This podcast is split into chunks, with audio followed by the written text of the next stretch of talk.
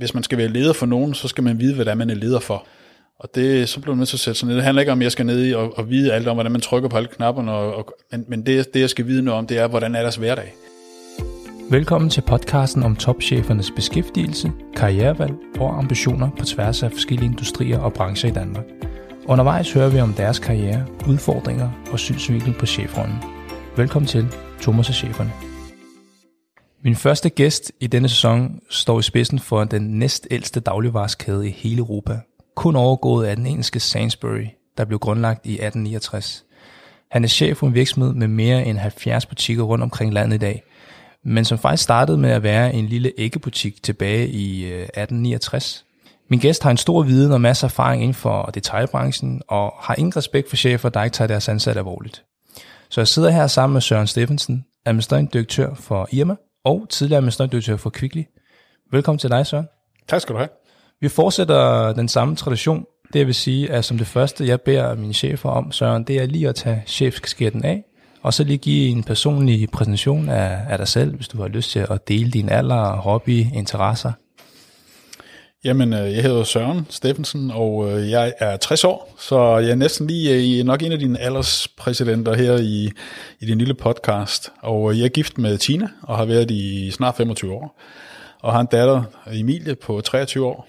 Jeg har jo en, en bizar tendens til, at jeg træner rigtig meget. Jeg er jo gammel militær femkæmper, og har lige siden jeg var 16 år altid dyrket idræt på et, et højt plan. Og selv her på mine øh, ældre dage, hvor jeg stadigvæk tror, jeg er sådan en 25-årig ung knægt, så dyrker jeg stadigvæk øh, mountainbike på rigtig højt plan. Og jeg er imellem de to-tre bedste i Danmark i min, øh, i min aldersgruppe, og ligger og kører konkurrencer stadigvæk. Og sidste år blev nummer to til Danmarksmesterskaberne, hvilket stadigvæk ærger mig af pommeren til, fordi jeg burde have vundet. Så, øh, så jo, øh, mountainbike, cykelsport, men øh, primært mountainbike på, øh, på et rimelig højt niveau. Og der kan du godt følge med dine børn eller omvendt. Det kan jeg love dig for. Ja.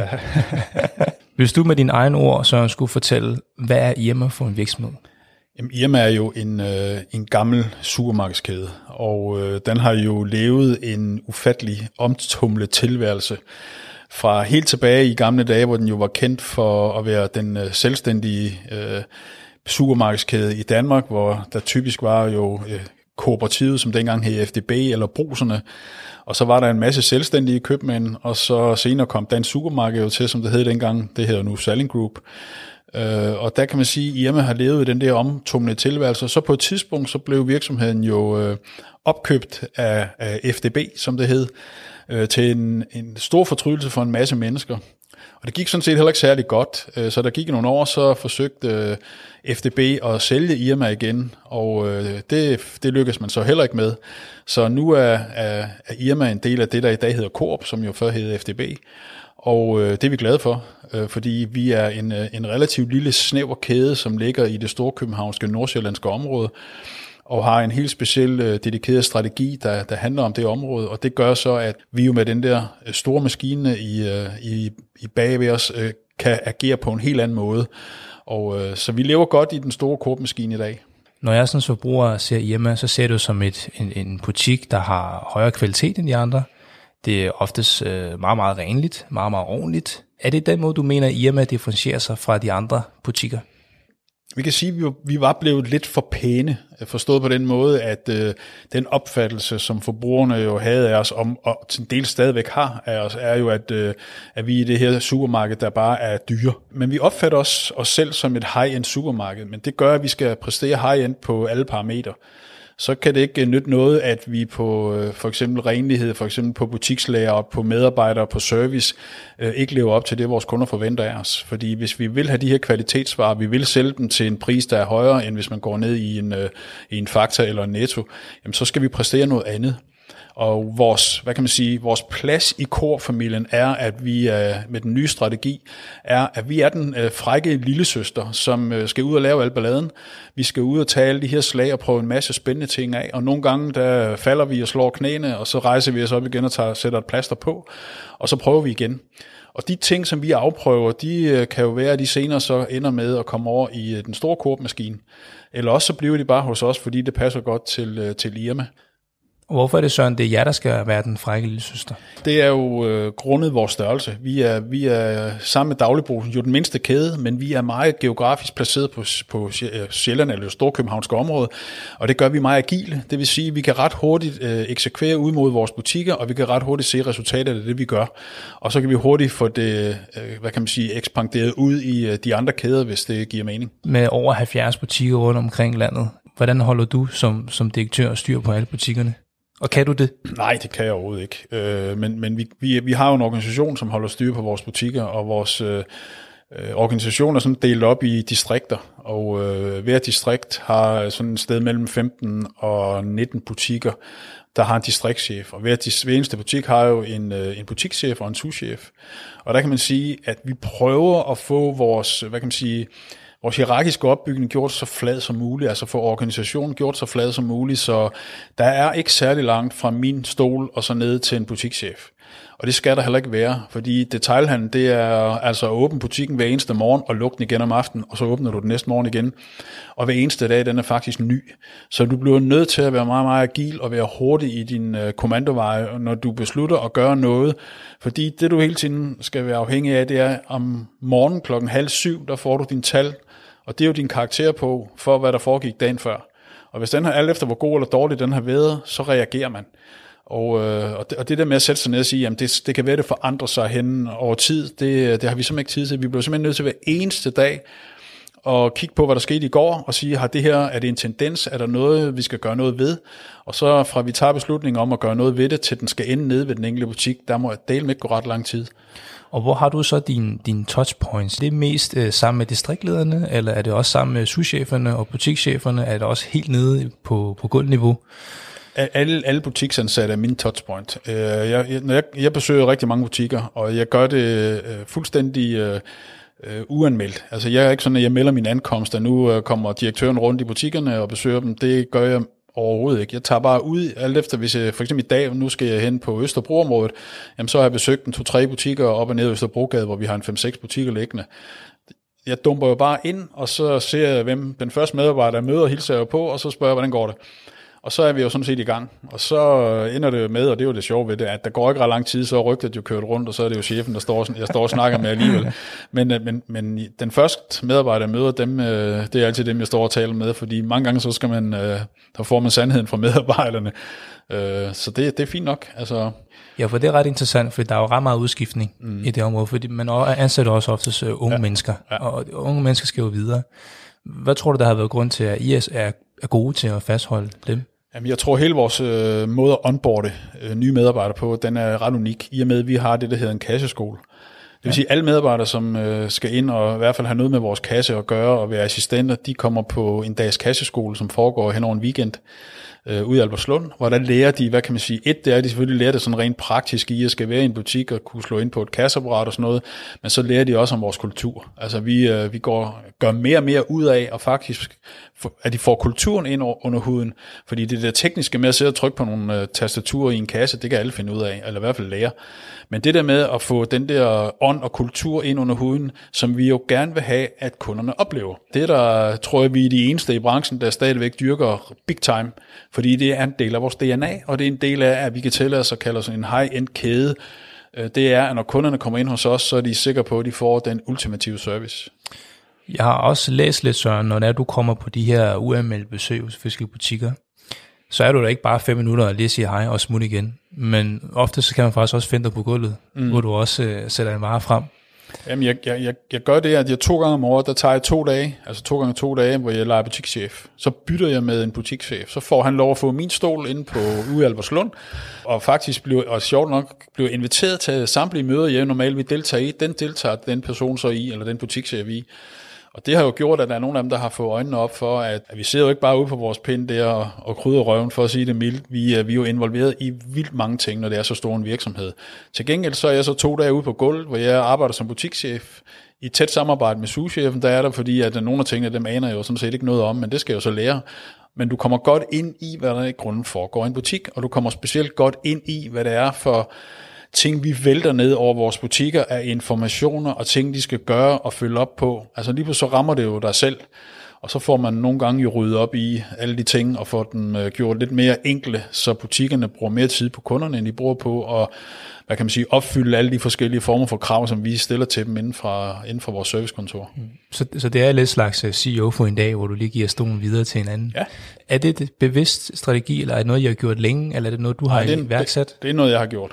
Detailhandel handler jo om mennesker. Jeg, jeg tror meget på, at ledelse handler om mennesker finde ud af, at vi alle sammen, uanset hvor vi er henne i et hierarki eller i en organisation, så er vi der alle sammen øh, for det samme, og vi alle sammen har sådan set øh, det samme formål. Der er så nogle af os, der får mere løn end andre, og det gør vi som regel også, fordi vi har et meget større ansvar end nogle andre. Øh, men når vi er ude i butikken, så er man altid i øjenhøjde. Man skal, øh, og det er jo et af de et af de råd, jeg altid giver videre, det er, jamen, øh, hvis man skal give et råd videre til andre med, hvad er det, det man skal, som leder skal, skal gøre, det er, at øh, hvis man tror, at når man bliver leder, at man får den her magtstafette, og man så bruger den, så tager man fejl. Altså godt ved, at man har magten, men måden man udøver den på, den øh, skal man, øh, den skal man dosere meget præcist. Hvad siger dine medarbejdere til, at de så en dag skal arbejde med dig? Hvad har deres øh, tilbagemelding? Er det sådan... Øh... Super godt de er jo nærmest, de synes jo nærmest, det er lidt komisk, hvor, hvor lidt jeg i grund ved om at være ude i en butik. Ikke?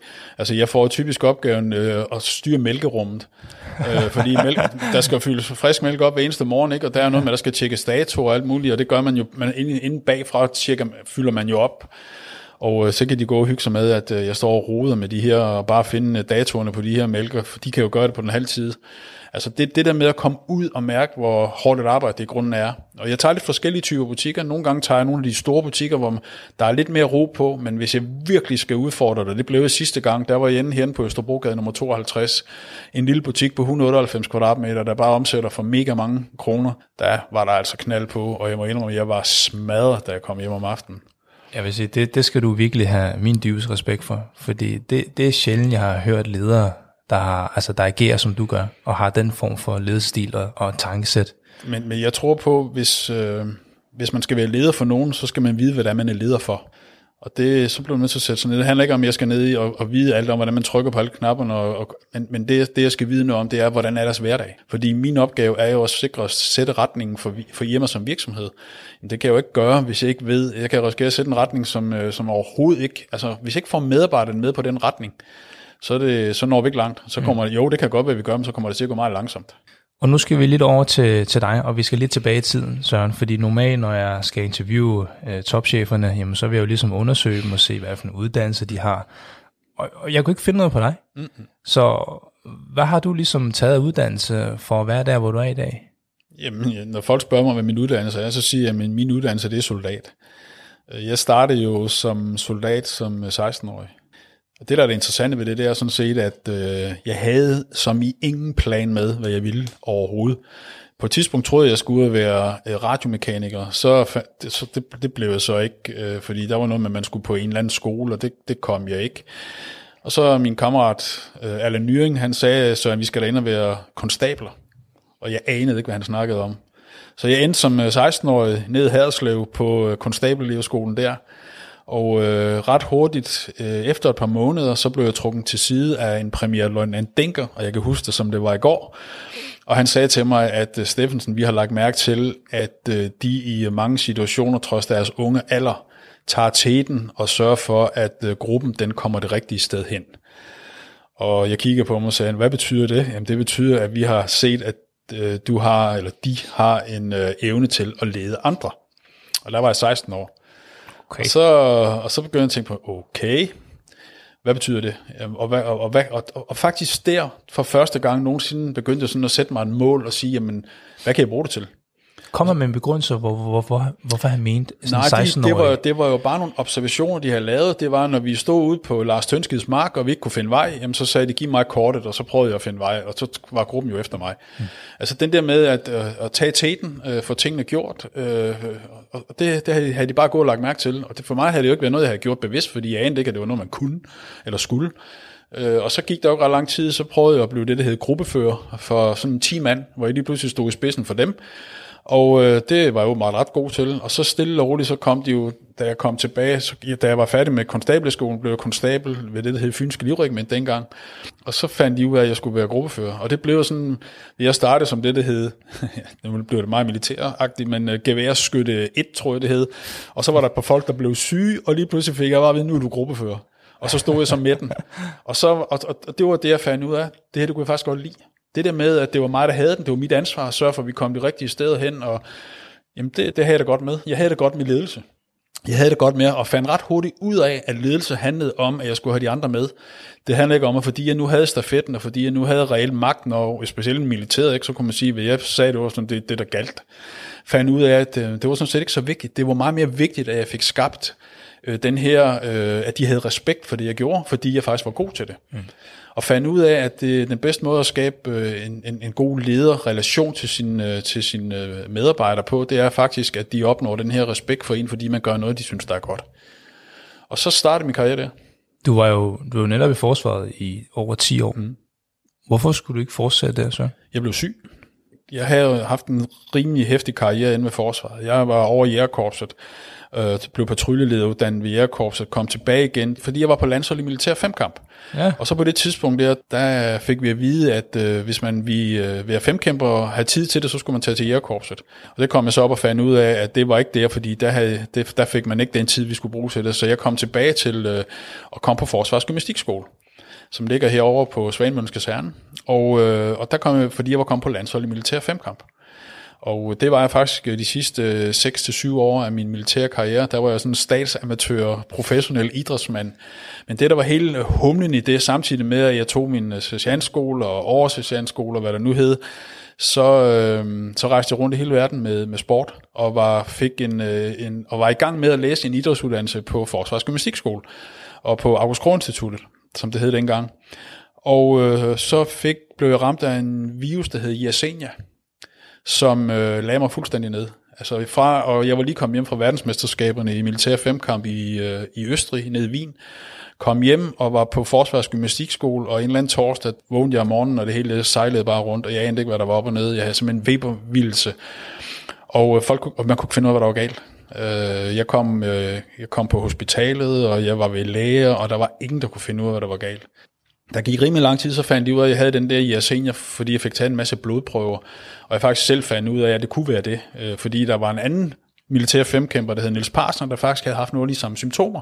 Så blev vi testet, og det viste sig, at jeg havde det, og det gjorde jo, at øh, jeg havde jo mere end 120 sygedage i forsvaret, men de smed mig ikke ud, som de jo normalt gør. De lå mig bare, jeg sagde, du skal nok blive resten af men så fandt jeg ud af, at jeg kommer aldrig tilbage i i samme fysiske niveau, som jeg var dengang, og jeg var blevet de der 26 år, ikke? Mm. Øh, og så sad jeg en dag, og så læste en avis, og så stod der, at de stykke lederaspiranter i dansk supermarked. Så tænkte jeg, jeg forstår ikke så meget af, det, af de krav, man skulle kunne. Der var en linje, jeg forstod, det var, at man skulle kunne ledelse. Så tænkte jeg, jamen, jeg har ikke lavet andet de sidste 10 år. Det kan jeg finde ud af. Og så søgte jeg, og så kom jeg ind. Den her femkamp, hvad var det for nogle fem? Fem discipliner, det er skydning, Ja. Selvfølgelig, det er militæret. Det er både hurtig og præcisionsskydning. Så er det den militære forhindringsbane. Det er helvede på jord. Øh, der havde den danske rekord i 25 år på 2.16,0.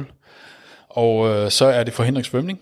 Så er det det, vi kalder håndgranatkast, men det er præcision og længdekast med, øh, kalder det, det er lige nok en håndgranat, det er sådan nogle små specielt designede jernklumper. Og så 8 km terrænløb. Og det er jo en idrætsgren, der bliver dyrket af alle soldater i stort set hele verden. Så jeg har været i Brasilien, jeg har rejst rundt i, ja, i Kina har der været VM. Jeg var med øh, i 1983, da kineserne var med for første gang, apropos. Ja. og de øh, kom jo, de havde lige så mange, fandt vi ud af, de havde lige så mange kinesiske femkæmmer, som vi havde soldater i hele Danmark. og de blev ret hurtigt verdensmestre. Det tog ikke mange år, så var kineserne Jo flere, jo større chance. Ja, ja, ja. Altså, jo, det, så det... Øh, men, men Søren, hvis du ikke fik den sygdom, havde du så fortsat militæret, tror du? Ja, det tror du? Ja, det havde jeg, fordi at jeg var på toppen af min, øh, min militære karriere, og der var, jeg havde jo også fået tilbud dengang med at skulle på officerskole, og havde sagt øh, pænt nej tak for det der med at komme til København, det var dengang, der var færger og sådan noget der, det, det, der, det, det var jo sjovt, ikke? Altså jeg skulle godt nok ikke til København. Jeg havde det fint, ikke? og jeg fik lov at træne alt det, jeg ville, og det har jo altid været det, der har været gennemgående, det er det der med, at når jeg gør noget specielt, øh, når det sådan handler om sport, ikke? så har jeg det ind, og så gør jeg det 100%. Så jeg gik jo rigtig meget op i, øh, i at jeg havde den mulighed. Men selvfølgelig, på et eller andet tidspunkt, så er vi, uh, fordi jeg har jo ikke trænet det femkamp forever, så jeg skulle nok have fundet på noget andet på et eller andet tidspunkt. Mm. Så du kan sige, det er jo et eller andet sted skæbnen eller heldig uheld, ikke, at jeg får den sygdom, fordi den gør, at jeg bliver nødt til at revurdere mit liv. Jeg blev simpelthen nødt til at sætte sig ned og tænke, hvad pokker gør jeg nu? Øh, jeg skal ikke ind og være soldat igen og sidde på et kontor. Det er nok ikke lige det, jeg er allerbedst til. Øh, hvis jeg skal være soldat, så skal jeg være kampsoldat, eller så skal jeg være militær femkæmper.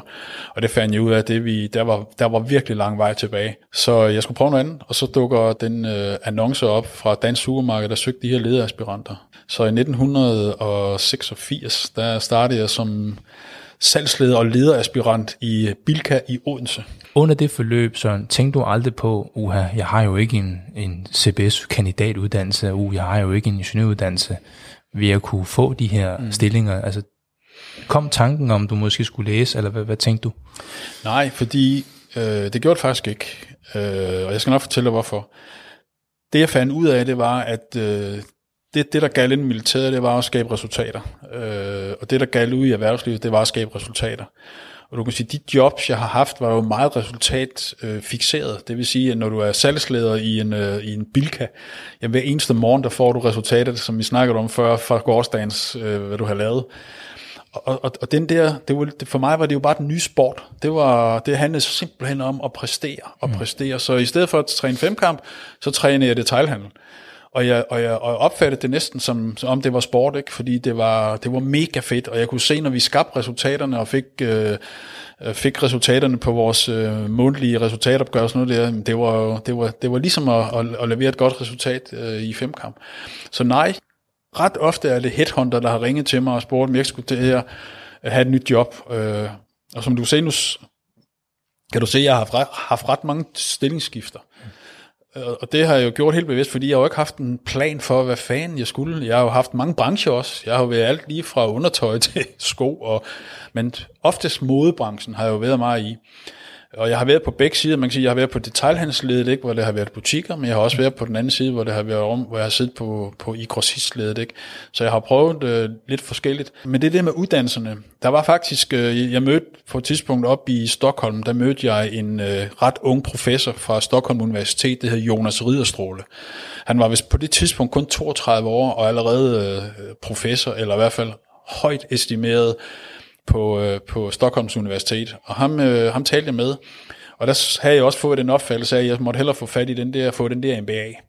Fordi det var alle jo gået i gang med. Alle skulle have en MBA.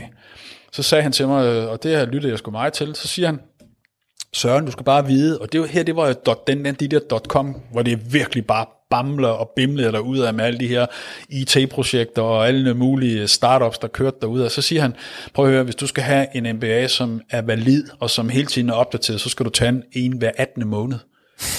Så det kan man jo ikke. Nej, sagde han. Derfor mit råd til dig, det er, det er, hvis du vil gøre noget, så tag på de store øh, fede universiteter, hvor der er nogle rigtig dygtige professorer på præcis det felt, du interesserer dig for, og det du gerne vil udvikle dig i. Og hvis det er detaljhandel, så find ud af, hvor er de henne, og så tag de her sommerskoler, sommerkurser, tag, ned, øh, tag 14 dage, 3 uger på IMD eller øh, i Wharton i USA, ikke? og snak strategi, snak øh, detailhandel og snak den branche, du gerne vil udvikle dig i. Så møder du de bedste folk, og du får den sidste nye opdaterede viden, frem for at du øh, lærer en masse værktøjer, fordi en MBA er jo reelt bare en værktøjskasse til noget ledelse. Og du har jo ligesom dokumenteret, at ledelse, det er, det er, noget, det, det er noget det, du kan. Og du nævnte det i starten, så hvor du sagde, at det var et bevidst valg med det der med, at du har haft nogle karriereskift. Du har jo blandt andet været øh, CEO for SATS øh, i to år, mm. og, du har været i Triumph øh, i Zürich i, i 2013 mm. i nogle år også. SATS, den er spændende. Den er, den er interessant, fordi at øh, dengang, at jeg var, var chef for SATS i Danmark, der, der var der, der startede, var Fitness World lige startet. Og øh, der skete det i branchen, at øh, de der bindinger, som man havde med, at når du købte medlemskort, så var du bundet i et år, mm. de forsvandt. Og det gjorde, det gjorde Henrik Rossen, da han lavede øh, Fitness World. Og det tog også, hvad kan man sige, vores branche med bukserne nede. Der var jo Sats, øh, der var Fitness World på det tidspunkt, og så var der Fitness.dk. Øh, og jeg blev bedt om at, at prøve at lave en ny strategi for SATS. SATS er rigtig store i Norge, de er øh, relativt store i Sverige, lidt øh, mindre i Finland og, og lidt mindre i Danmark. Øh, Og vi var i, hvad kan man sige, i den der klemme med, at vi havde Fitness World, som havde sat sig på lavprismarkedet, og vi havde Fitness.dk, som havde sat sig på det sådan lidt mere high-end marked, og vi stod midt imellem. Så jeg lavede en ny strategi, og strategien gik i sin enhed ud på, enten så laver vi Sats Danmark om til en filial af Sverige, det vil sige, at vi lukker de øh, klubber, som ligger øh, for langt væk fra København, og så lader vi os lægge os ind under øh, Sats i Sverige. Under en ledelse, fordi det, vi er så tæt på hinanden. Den anden, det var, at øh, vi øh, simpelthen gik ud og købte Fitness.dk. Og Donø, han sad op i et andet tårn. Vi sad på det tidspunkt, havde hovedkontor ude i parken, hvilket også var lidt øh, grotesk, ikke? fordi øh, det var Fitness.dk, de sad op i et andet tårn, og vi sad i en tårn. Så det var jo ikke ret langt, at man gik op til Donø og sagde til ham, nu skal du høre her, er Fitness.dk til salg? Så den strategi, den blev faktisk lavet, og den blev også præsenteret for, for øh, bestyrelsen dengang. Og jeg kan huske, de kiggede sådan ret på mig og sagde, at øh, ah, det kommer ikke til at ske. Øh, så faktisk endte det med, at øh, da jeg gik ud af det der øh, lokale, så øh, sagde de, at vi bare skulle fortsætte med det, vi allerede var i gang med, hvilket overhovedet ikke var holdbart. Og det her, det er jo altså, hvad er det, snart 10 år siden, eller 10-11 år siden, eller sådan noget, ikke? Og hvad er der sket i dag, der har Sats købt Fitness.dk, ikke? Og mm. nu er her det Sats det hele. Så det er lidt interessant, og det var faktisk derfor, jeg forlod Sats. Det var fordi, at øh, jeg kunne simpelthen ikke se, at den strategi, vi havde gang i det, vi havde gang i den, det var holdbart. Og det var, viste sig jo heller ikke at være. Men, men jeg synes, det er meget modigt, at når du har en direktørstilling, og du forlader den, fordi du ikke var enig i den retning, der er på vej hen. Du var Det- overhovedet det- ikke bange for at kunne finde en anden post som CEO, fordi nu er du på toppen, kan man sige. Og det er jo ret svært, tænker jeg, i forvejen for en direktør at finde en anden direktørpost. Nej, men du kan sige, jeg havde, øh, jeg har, jeg, jeg har haft en, øh, en mentor, en coach i rigtig mange år. En øh, gammel erhvervspsykolog, der hedder Steffen Strande. Og han, han, han lærte mig engang noget, der var ret smart. Et begrebet en BATNA. Ja. Best Alternative to Negotiated Agreement. Og det betyder, at hvis du går ud og gør sådan noget, som jeg gjorde der, så skal du være rimelig sikker på, hvad er dit næste træk så. Og jeg havde allerede på det tidspunkt min næste træk klar. Det var, at øh, jeg ville gerne i, sammen med alle de her kapitalfonde, der købte tøjvirksomheder op, begynde at lave noget sammen med dem. Mm. Og jeg var sådan set på vej til, øh, til, øh, til Nord Nord, som var min næste job, som var jo tøjvirksomhed igen. Men, da jeg, men da jeg lavede, fremlagde strategien, havde de gået med til den strategi, så var jeg blevet. Fordi det havde med med at være spændende, ikke? at prøve at få lagt dem sammen. Men det var, timing var måske ikke rigtig, og måske vi også, vil sige 10 år efter, jeg tror også, de har fået den øh, lidt billigere den her gang, end vi nok havde fået den til dengang. Det var ret interessant. Og en anden interessant som historie, jeg læste, var din historie i, øh, i Schweiz Ja, med, med undertøjsfirmaet Triumf. ja. Øh, du var der i tre og et halvt år, og, og du fik faktisk en ret øh, stor ledelsespost dernede. Mm. Var det ikke en kæmpe beslutning at tage til udlandet for at drive en, en BIX?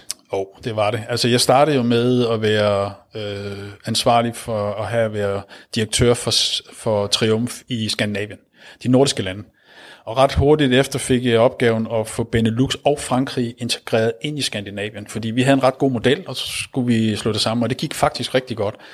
Og lige så kom jeg sådan ind i den der mølle med, at øh, når noget går godt, jamen, så vil de gerne have, at man laver noget mere. Og så fik jeg, da jeg var ude, og vi havde vores øh, ejer og øh, administrerende direktør, Markus Bishofer, heroppe i Danmark, så da jeg kørte ham ud i lufthavnen, så på vej ud i bilen, så spørger han, om jeg kan tysk. Øh, Jeg mener jo selv, at jeg taler rigtig godt tysk. Hvis du spørger min øh, kone og min datter om det, så skriger de og griner. Men jeg kan i hvert fald tale så meget tysk, så jeg kan gøre mig fornuftigt forståelig, og jeg kan i hvert fald forstå det. Og så siger jeg, ja, det kan jeg godt. Så siger han, øh, jeg skal til München. Jeg starter faktisk med, at jeg flytter til München og er dernede i, i et halvt år. Og sidder i det tyske hovedkontor dernede for at få lidt styr på den, det tyske marked, som er det, et af de største, hvis ikke det største marked for Triumf. Og, øh, og det, det øh, ender så med, at de spørger mig, om jeg ikke vil tage til Schweiz og, og hoppe ind i direktionen og tage ansvaret for alt salg øh, for Triumf. Og der må jeg indrømme, det var ikke, det var ikke sådan en beslutning, jeg lige tog sådan hen over, jeg sagde bare ja med det samme. Jeg skulle lige hjem og vente den, øh, om vi ville gøre det. Og det, fordi vi også vores datter, hun gik på Sora Akademi, og skulle vi tage det ned, og hvad gjorde vi, og så videre, så videre. Men vi endte med at sige, jamen det er måske en oplevelse, vi aldrig får igen. Lad os nu prøve det, og Schweiz er jo efter sigende et rigtig godt sted, hvilket Så, det så er. din familie synes også, det var en god oplevelse, altså ja, en så god det, mulighed. Ja, så det vi gjorde, det var, at øh, vi tog derned, min kone og jeg. Øh, jeg tog fra München og flyttede derned, og var dernede i en 3-4 måneder først, så kom Tina ned, og så øh, boede vi i Schweiz, men vores datter blev i Danmark. Så hun gjorde sin gymnasielle uddannelse færdig på Sora Akademi, og øh, det var jo fint nok, fordi så gjorde også, at hun blev lidt selvstændig og kunne klare sig selv. Og summen af det hele var så, da vi så kom hjem til Danmark efter de der, så tog hun så til Holland og boede i Amsterdam, så, det, så vi kom ikke rigtig tættere på hende øh, i den periode. Ja. Men det var en stor beslutning, absolut. Og det var også en stor beslutning at tage hjem igen. Fordi vi nåede at være dernede i ja, et par år. Peter Høgsted, som jo er administrerende direktør for Coop, kommer, vi kommer til at sidde og skrive lidt sammen inde på LinkedIn, og så spørger Peter, hvornår jeg er i Danmark, om vi skulle drikke en kop kaffe. Jeg kender Peter helt tilbage fra, jeg var i OPS, gamle FDB i Randers. Der var Peter faktisk kasseassistent i, uh, i den OPS, hvor jeg var non chef Oh, uh, lidt, lidt sjovt, ikke? Ja. Uh, Peter han kom så med, da jeg tog til OPS i City 2, der tog Peter faktisk også med herover og blev kom i HR og sad i, øh, i FDB eller i, i, i, øh, i Opses HR-afdeling. Og, øh, og så sad vi der og snakkede sammen, og så siger Peter så, om, øh, om det kunne være noget måske at komme tilbage til, til kooperativet, og det har jeg sådan ikke lige... Ah, det vil lige gå hjem og vende. Så jeg fløj tilbage til Schweiz og ventede med Tina, og så siger hun, ved du hvad, vi havde jo stadigvæk vores hus stående i Danmark, vi havde helt bevidst, og det er måske igen noget skæbne. Vi havde ikke vi lege det ud, og vi havde ikke vi sælge det. Vi har simpelthen beholdt det, fordi vi vidste på et eller andet tidspunkt får vi nok brug for det igen. Og så tog vi så, tog vi så tilbage igen, og så startede jeg så i Kvickly. Så som administrerende direktør. Ja. Du var direktør for, for Kvickly, inden du sagde ja til Irma. Mm. Og der nåede du, jeg tror det var i to år eller sådan noget mm. deromkring. Hvorfor, hvorfor lavede du det skift? I Coop har jeg lavet en strategi, og i den strategi, der var der noget, der hed klare kædekoncepter. Det er lidt det, som man er i gang med nu, at finde ud af, hvorfor har man en Kvickly-kæde, en Superbrusen-kæde, en Dagligbrusen-kæde, og for den sags skyld også en Fakta-kæde. Øh, hvordan kan man skabe nogle bagvedliggende synergier, der gør, at, øh, at man faktisk får det altså udnytter de forskellige formater, men måske under et øh, mere ensartet navn. Og det kan man sige, det er jo derfor i dag, der hedder det Coop, Kvickly, Coop, Superbrusen osv. osv. Fordi Coop-navnet er faktisk et ret kendt navn. Mm. Hvordan kunne man udnytte det bedre? Og der gik man i gang med at lave den strategi, der, der handlede om at, at få de her kæder meget mere strømlignede. Det vil sige, at man flyttede de øh, strukturer, der lå under kæden, flyttede man op i en fælles enhed. Og jeg havde sagt fra starten, at øh, det er ikke fordi, det var særlig interessant for mig. Og så dukker, dukker Irma op, øh, i og med, at jeg altid har arbejdet med brands. Og Irma er jo om noget et, et, nok det stærkeste brand, Coop de overhovedet har, hvis det ikke det er det stærkeste brand. Mm. Øh, og du kan sige, det der brand, det skal vi have udnyttet til, til mange flere ting. Vi skal have gjort det sexy igen, vi skal have gjort uh, Irma-pigen uh, moderne, vi skal have gjort dem en uh, fræk igen og alt det der. Mm. Om, det, om jeg kunne tænke mig det, og jeg, der var ikke noget, jeg heller kunne tænke mig. Men mærker du en forskel i forhold til at være direktør for Kvickly versus Irma? Der var og er stadigvæk en kulturel forskel.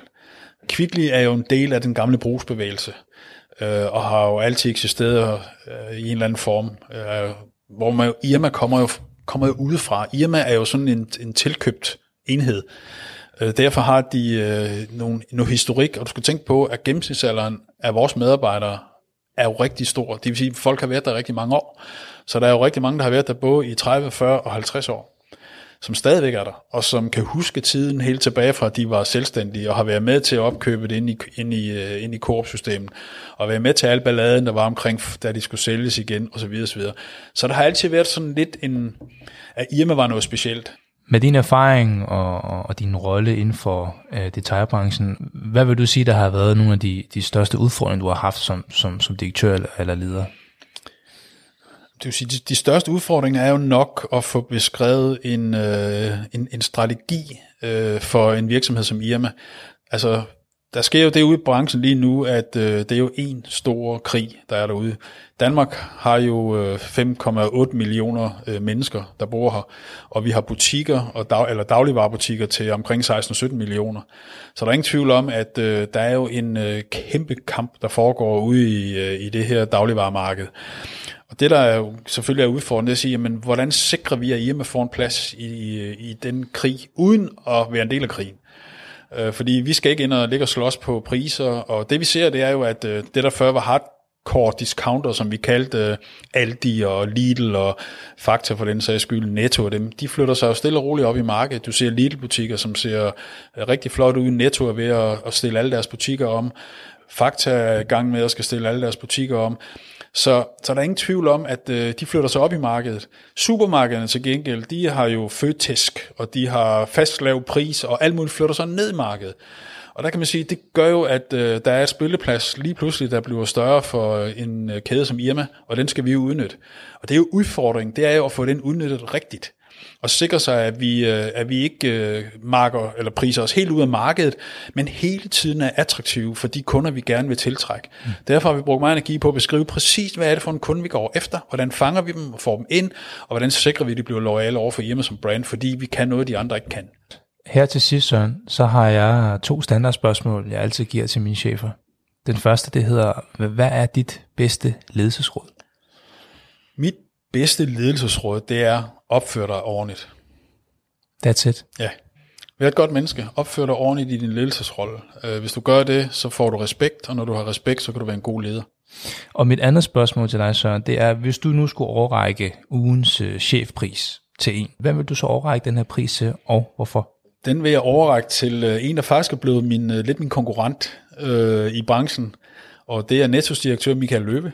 Øh, ja. Han var manden, der ansatte mig i uh, Coop, og det, det, det, var, det var måske modet af ham, øh, men også godt set, synes jeg. At, øh, og øh, jeg har ham lige top of mind, fordi at øh, jeg læste en lang interview med ham i, i går i børsen, og øh, han, øh, han er i gang med at transformere Netto til et nyt Netto, og så er der det med, at Netto og Irma har altid haft sådan en indforstået, at hvis der ligger en Netto-butik, så vil Irma meget gerne ligge ved siden af, og vice versa.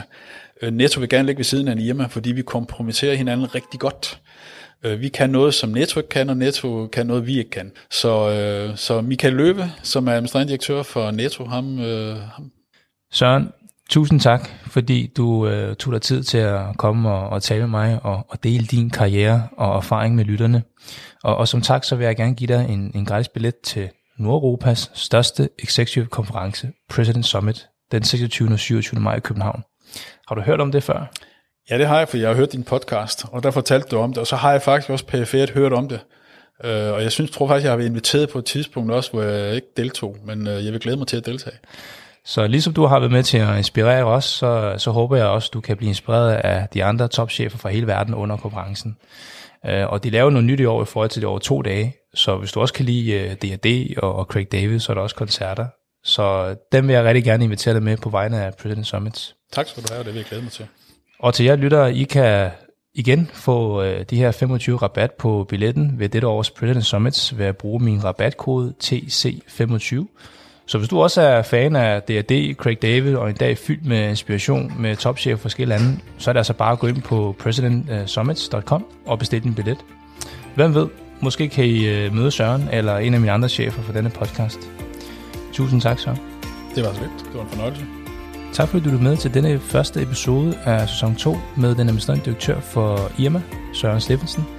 Så hvis du mangler en, en god podcast, mens du venter på den næste episode, så vil jeg anbefale Fremtidsfabrikken, og så et skud til Lars Jorsbø, som er vært på kanalen. Lyt med der, hvis du er interesseret i iværksætteri og teknologi. Mit navn er Thomas Sang Mathisen, og det er altså mig, der er chefen i denne podcast. Vi ses til den næste episode, men indtil da må ambitionerne og ledelsespotentialet være mere